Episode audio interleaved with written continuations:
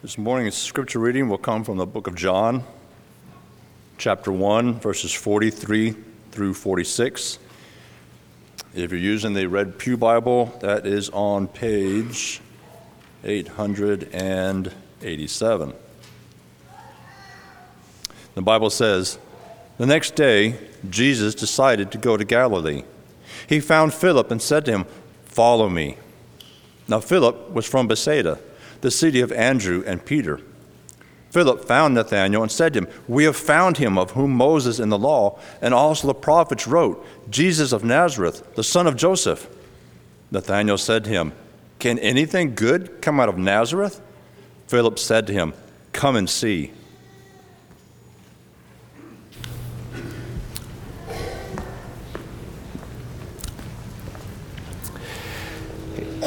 If you didn't already open your Bibles, go ahead and do that to John chapter 1. We're going to begin there in just a moment. Again, it's on page 887 if you've got a Red Pew Bible, one of the Bibles that's, that's maybe in front of you. But we're going to talk about John chapter 1 this morning. You can leave your Bible open to that passage. This evening, Lord willing, we're going to have a singing service. And the singing service is going to be kind of unique. It's what we did, I don't know, a few months ago, where we all met together instead of meeting in the auditorium, we met together in the fellowship hall. And so tonight, when you come to the building at 5 p.m., come to the fellowship hall. We've got it set up over there. Um, people like the acoustics over there, the way that, you know, if, if you've been in that room, especially with a lot of people, it's almost hard to hear as you're having a lot of conversations. One of the neat things about singing is that we're all saying the same thing together. And so we're going to have a singing service over there. We're going to start first off this evening with uh, offering the Lord's Supper for those who weren't able to partake this morning. And then after that, lots and lots and lots of singing. So bring your singing voice and uh, be ready to be a part of that service this evening, 5 p.m. Again, over in that building, not in this one. Also, this coming Saturday, uh, well, before I say that, two weeks from today, we're going to begin our gospel meeting with Phil Sanders. We've been advertising this in the bulletin. There are some posters and some flyers out in the foyer. Phil Sanders is the regular speaker on uh, the Search for the Lord's Way program, television program. He lives in Oklahoma. Uh, he's going to come and he's going to be speaking to us a series of lessons on Jesus, our hope.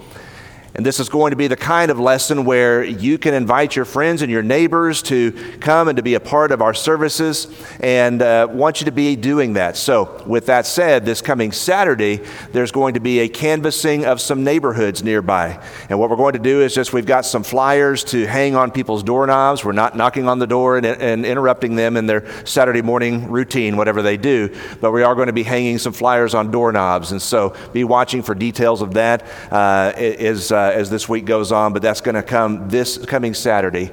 And uh, know a lot of you will want to be a part of that as well. If you're not a part of that, if you're not able to be there this coming Saturday, at least, at least, think about what we're talking about this morning and think about that gospel meeting, especially starting on September 18th, going through the 21st. And uh, think about asking someone to come and to see who Jesus really is. With all that said, let's look at John chapter 1 together this morning. Every month we have a challenge that relates to evangelism. Two months ago in July, we talked about praying about people that we're concerned about that we know need to hear the gospel. This past month, we've talked about acts of kindness and how being kind and being a light to the world that people may see God's glory in us is a really useful tool when it comes to evangelism. And the kindness cards that so many of you were instrumental in uh, distributing throughout the community, there have been some amazing, some wonderful stories that have been shared that I've heard over the last month of ways in which people have tried to reach out to their neighbors and to demonstrate the kindness because of the fact that we love them and we love their souls. This month, the month of September, as you can tell from the screen behind me, the challenge is come and see. We're going to talk about that this morning from John chapter 1, beginning in verse 35. I want you to think about the fact that sometimes the very best thing you can do when it comes to evangelism is just to say to somebody, Come and see. And that's what happens at least on two occasions here in John chapter 1. You'll notice in verse 39, Jesus says to the disciples that are asking him where he's staying, he says, "Come and see." John 1:39, and then in the past tense it says they came and they saw where Jesus was staying. And then again in verse 46, that was just read by Glenn a moment ago, when Nathanael is skeptical, can anything good come out of Nazareth? Philip just says, Come and see. One of the best things that you can ever do when it comes to helping people to know Jesus is to just say the words, Come and see. Would you come and be a part of a worship service with me? Would you come and study the Bible with me? Come and see. Let's look and open the pages of Scripture together and see who Jesus really is. Now, as you look at this passage, John 1, beginning in verse 35, all the way down through verse 51, I want you to notice some characteristics of this passage. It is at the beginning of Jesus' ministry, number one. Jesus, when he begins his ministry, doesn't begin with a lot of fanfare and trumpets and, you know, marching elephants and all those kinds of things to signal his arrival on earth. Rather, Jesus begins very humbly, very simply, a couple of disciples at a time. That's the way the Lord chose to work in this world. But number two, as you look at the passage, I want you to notice, beginning in verse 35 all the way through verse 51, there are six individuals around Jesus, and all of them receive an invitation to come see him. You've got John the Baptizer. You've got Andrew and the unnamed disciple in this passage. You've got Andrew's brother Peter. You've also have in this passage Philip and Nathanael. And all of them are invited to come and to see Jesus. And again, as you look at John chapter 1, beginning in verse 35, you'll notice as you break the passage down, there are actually six individual conversations that take place. And that's going to be the focus of our lesson this morning. These six conversations teach us something about how people come to Christ, and more importantly, how they come to believe in Jesus Christ. That's a good question to think about as we introduce the study. What makes something plausible or believable to us? It's a question worth thinking about. I don't know if you ever watched the Charlie Brown special. Uh, it comes around every year in October, uh, The Great Pumpkin. It's The Great Pumpkin, Charlie Brown. But if you've seen that show, you know that Linus is a believer in this great pumpkin that's going to come and bring presents to all the sincere kids. And you have to be in the pumpkin patch. And Linus has a whole system of, of organization that he's, that he's developed about this great pumpkin. And nobody believes Linus. Why do people sometimes believe in various ideas? Well, there are three broad areas to consider as we think about John chapter 1 and what it has to teach us. In the first place, there are facts and evidence that help us to believe what it is that we believe, that help us to know that something is true. Facts and evidence. In the second place, there might be personal experience. A lot of times people choose to believe because they've felt something or they've experienced something personally. And even when the facts and evidence say otherwise, they still, because of their personal experience, will, will say, no, this is believable, this is true. And then, third, because of the people around us, because of the community around us, our family, our friends, people that we trust. And so the question I'm asked is what makes a story, what makes a person, what makes a way of living believable or plausible to somebody? It's those three factors. It's the fact that there are facts and evidence, the fact that there is personal experience that's available, and the fact that there are people that we trust that say, you know, I believe this, and if I believe it and you trust me, then why wouldn't you? And if you go back to my illustration of Linus and the Great Pumpkin, if you've watched that show, Linus makes one convert. It's Charlie Brown's little sister Sally, and she goes out because she's in love with Linus. And she goes out and she spends the evening in the pumpkin patch with Linus, and then she ends up getting mad at him because the great pumpkin never shows up. There's no facts, there's no evidence, there's no experience, but the reason she was there was because she trusted Linus. She thought that he knew what he was talking about. All I'm saying when we come to evangelism, when we come to helping people to understand, Linus has this whole system of thought and philosophy that is false, and that's kind of the joke. There's no evidence, there's no personal experience, but he believes it anyway. When it comes to Jesus Christ, all three of those things are very powerful ways to win souls. Facts and evidence, yes. Personal experience, come and see, yes. And the community and the family and the friends that are around us that say, I found something that is wonderful and that is powerful in Jesus Christ. Come and see. Come with me. Come and magnify the Lord with me. Psalm 34, verse 3. Those are ways in which people come to faith in Jesus Christ. Now, look at the six conversations in John chapter 1, and let's think about these principles as we unpack the particular chapter that we're looking at. John chapter 1, beginning in verse 35. Notice, with every conversation, I'm going to give you a key word to contemplate. In conversation number 1, verses 35 through 37, the key word is proclamation. Why do people believe in Jesus? Because Jesus is preached, because he is proclaimed. And that's exactly what John the Baptist is doing. He's with his two disciples, and in John chapter 1 verse 36, when Jesus was walking by, John looks at him and he says, "Behold the Lamb of God." And the two disciples heard John speak, and they followed Jesus. Why did they choose to follow Jesus? Why did they choose to go after him? Because John had the courage and the nobility to preach him. And there are some observations to be made about preaching in and of itself. People need to hear about Jesus. We in our preaching must point to him. In 2 Corinthians 4, verse 5, Paul says, We do not preach ourselves, but we preach Christ Jesus as Lord, and ourselves your servants for his sake. People need to be pointed continually to Jesus. He is the answer to the salvation of our sins. He is the one who can provide life and peace and rest and comfort and hope. He's the one that can do all those things. And if we're winning people to anything else besides Jesus, we are not preaching the gospel of Jesus Christ. Whatever we win people with is what we win them to. And that is a critically important point to remember.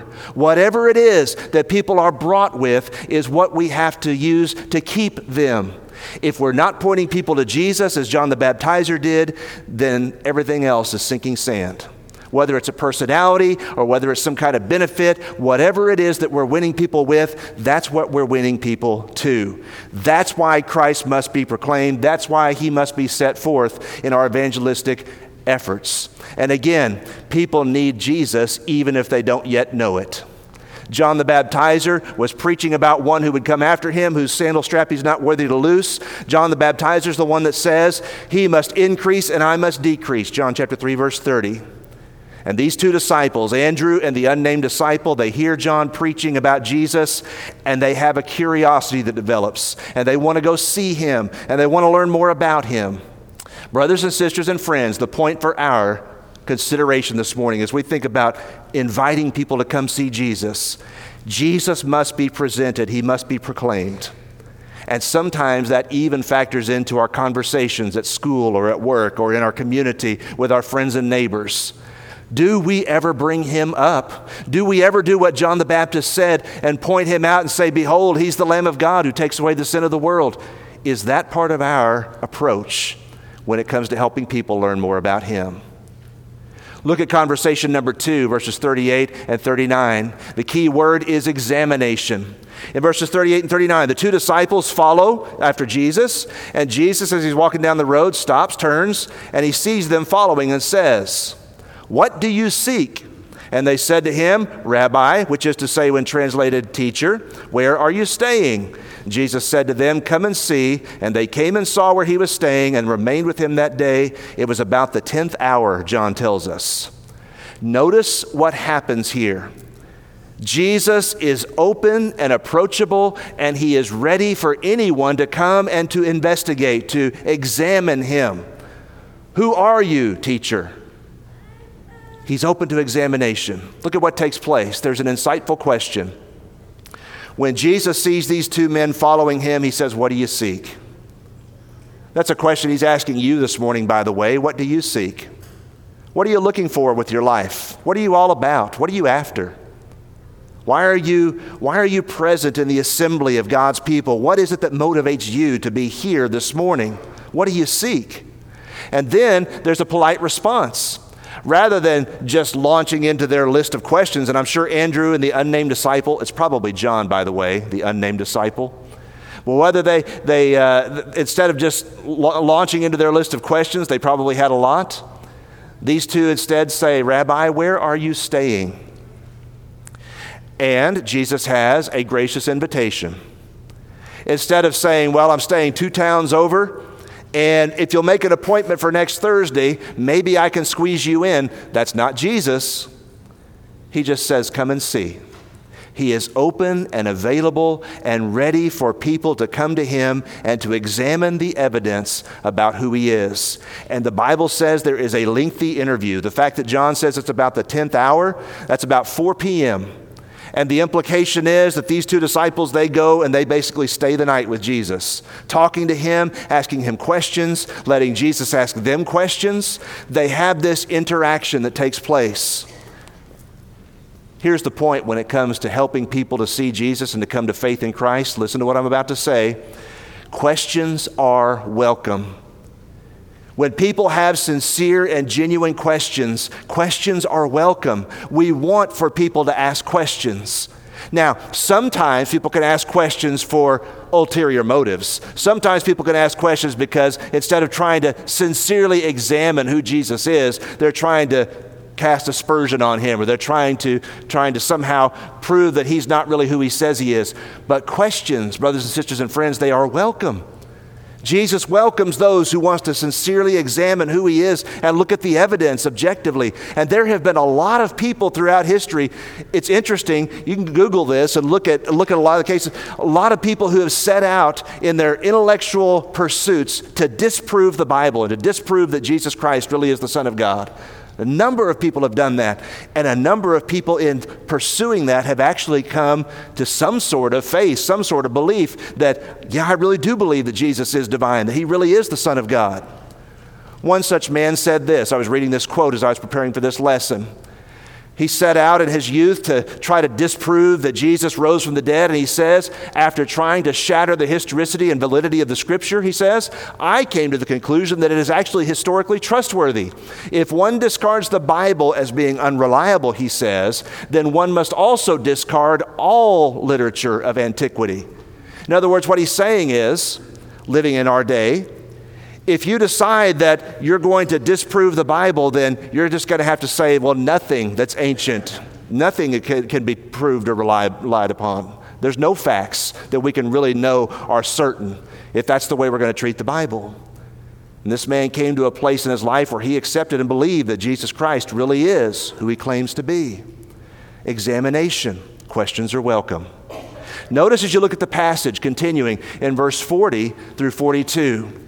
Why do people come to believe in Jesus? Proclamation of Jesus? Yes. Examination of who he is, looking at the facts and evidence? Yes.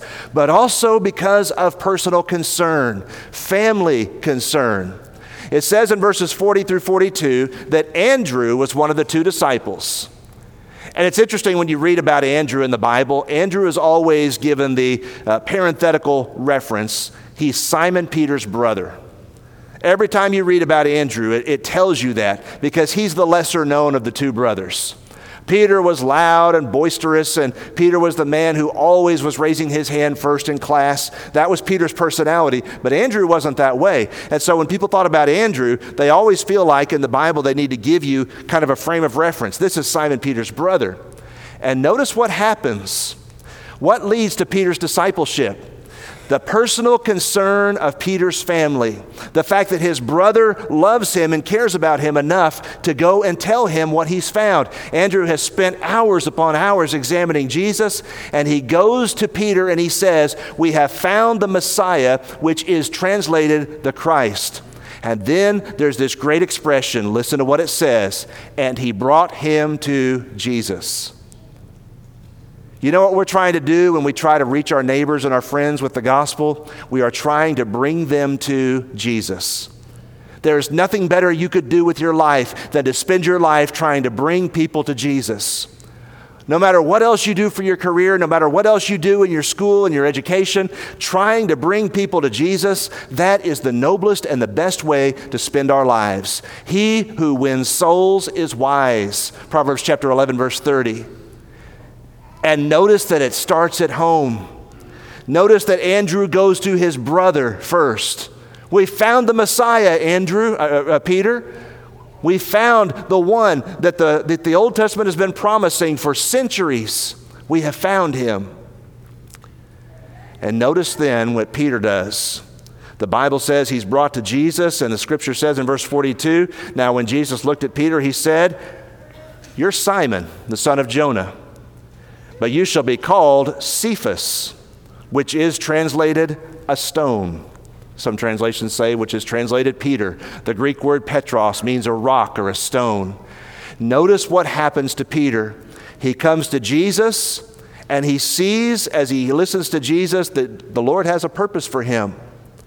You're going to be a rock. You're going to be a stone. There's something significant about this man, about Peter. He's going to be one of the 12. He's going to be the one that preaches that great sermon in Acts chapter 2 on the day of Pentecost. He's going to be the one that later in Acts chapter 4 and verse 5 would say, Whether it's right in the sight of men to listen to you, you, you judge, but we cannot but help but speak the things we have seen and heard. He turns into a rock, a man of confidence, a man of conviction, a man upon whom Jesus can depend.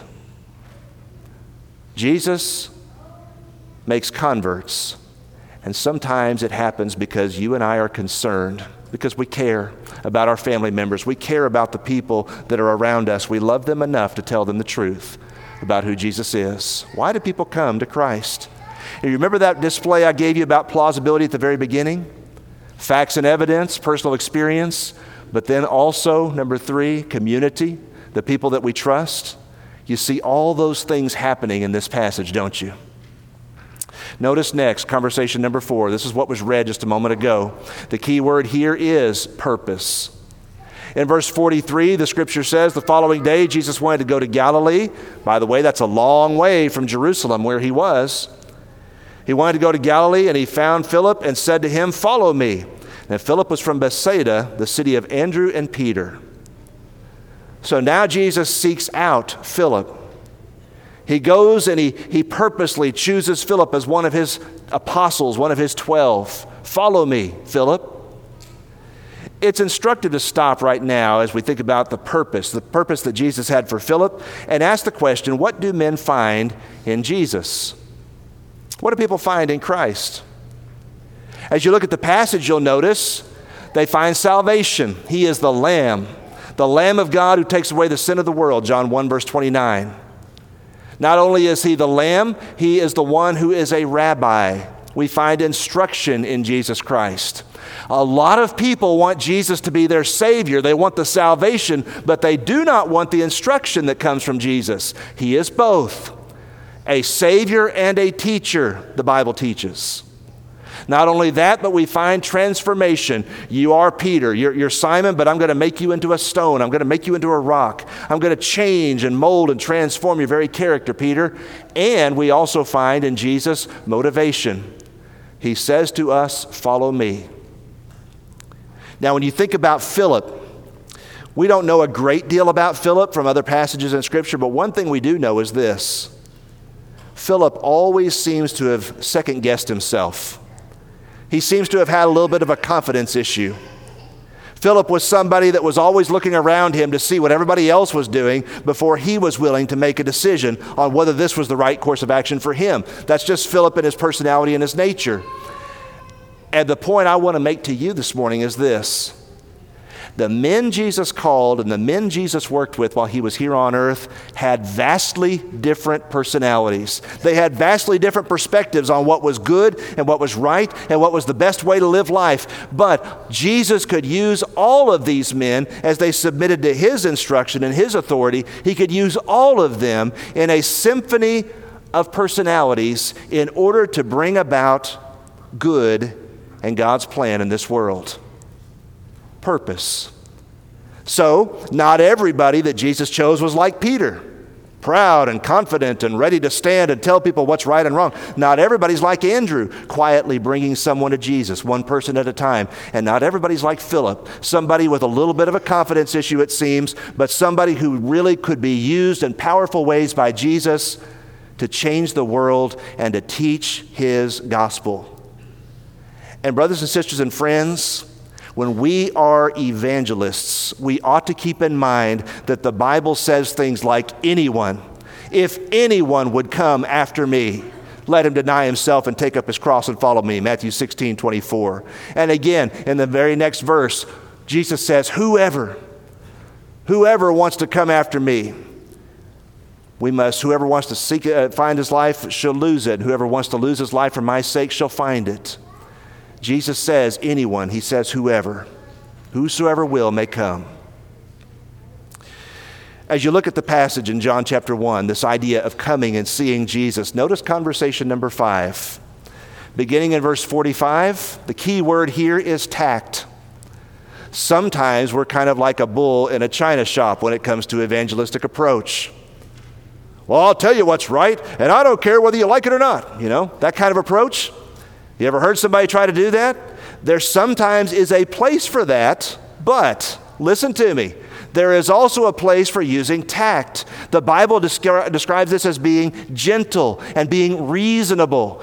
Look at the New Testament, see how often those concepts come up being reasonable and gentle in our approach to people who are outside of Christ. Look at what happens in this particular passage. In verse 45, Nathanael, or excuse me, Philip goes and finds Nathanael, and he says to him, verse 45, We have found him of whom Moses in the law and also the prophets wrote. He is Jesus of Nazareth, the son of Joseph.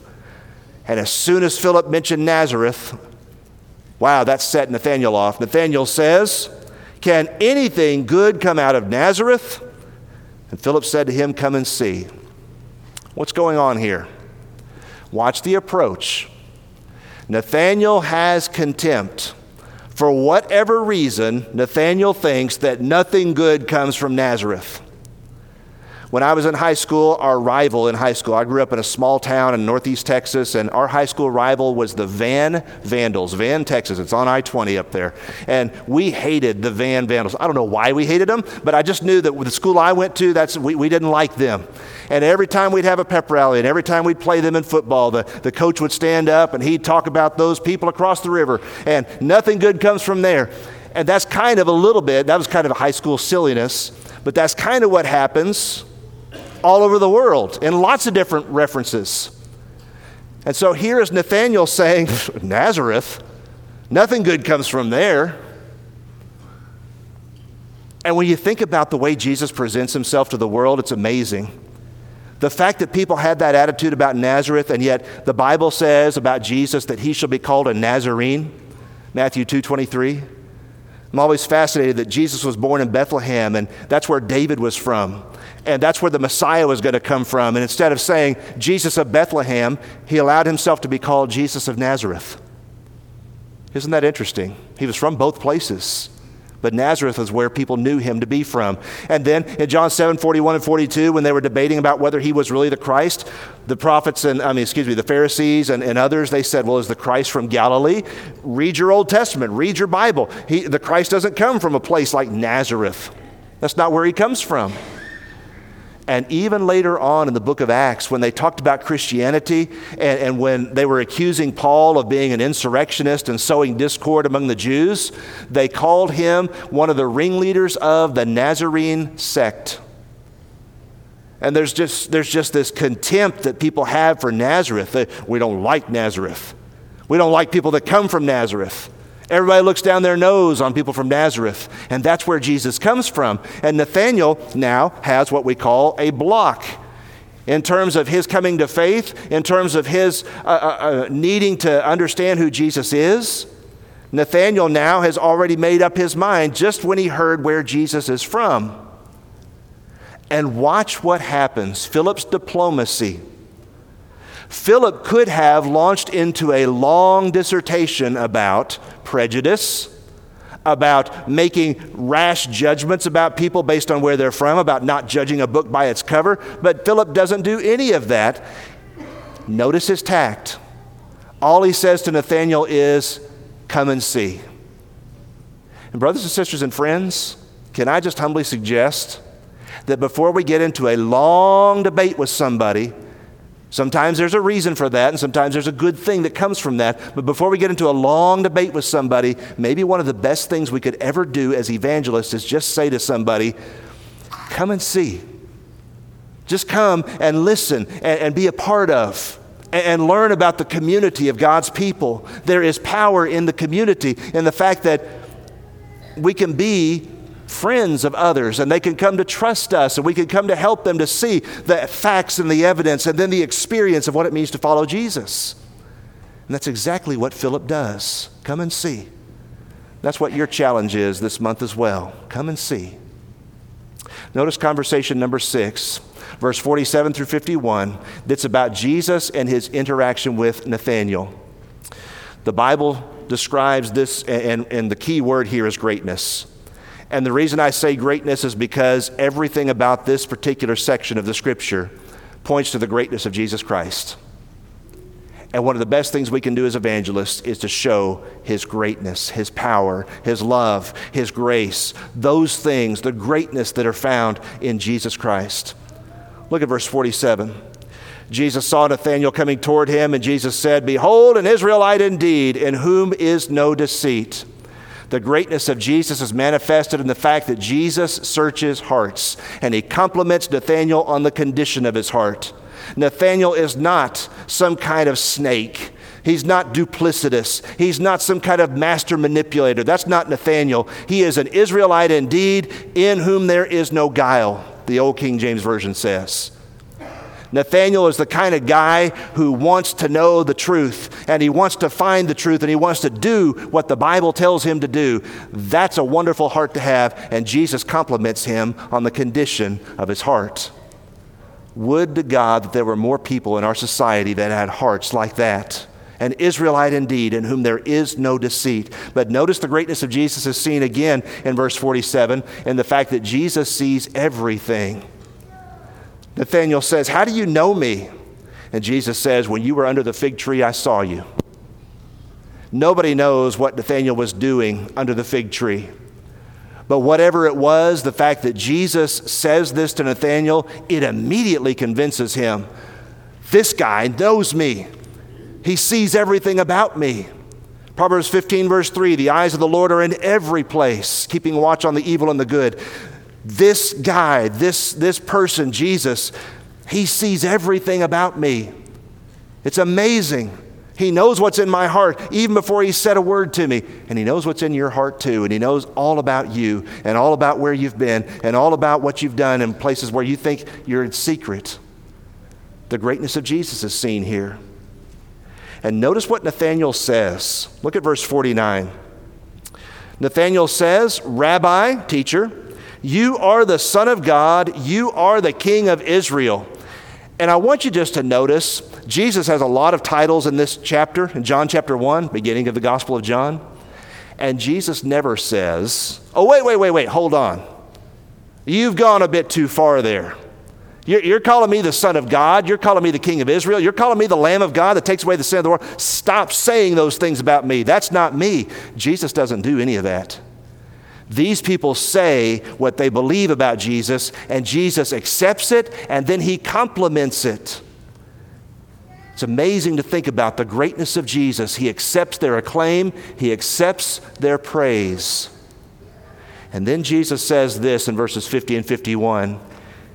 He says in verse 50, Because I said to you, I saw you under the fig tree, do you believe? You see, what Jesus did was He gave evidence.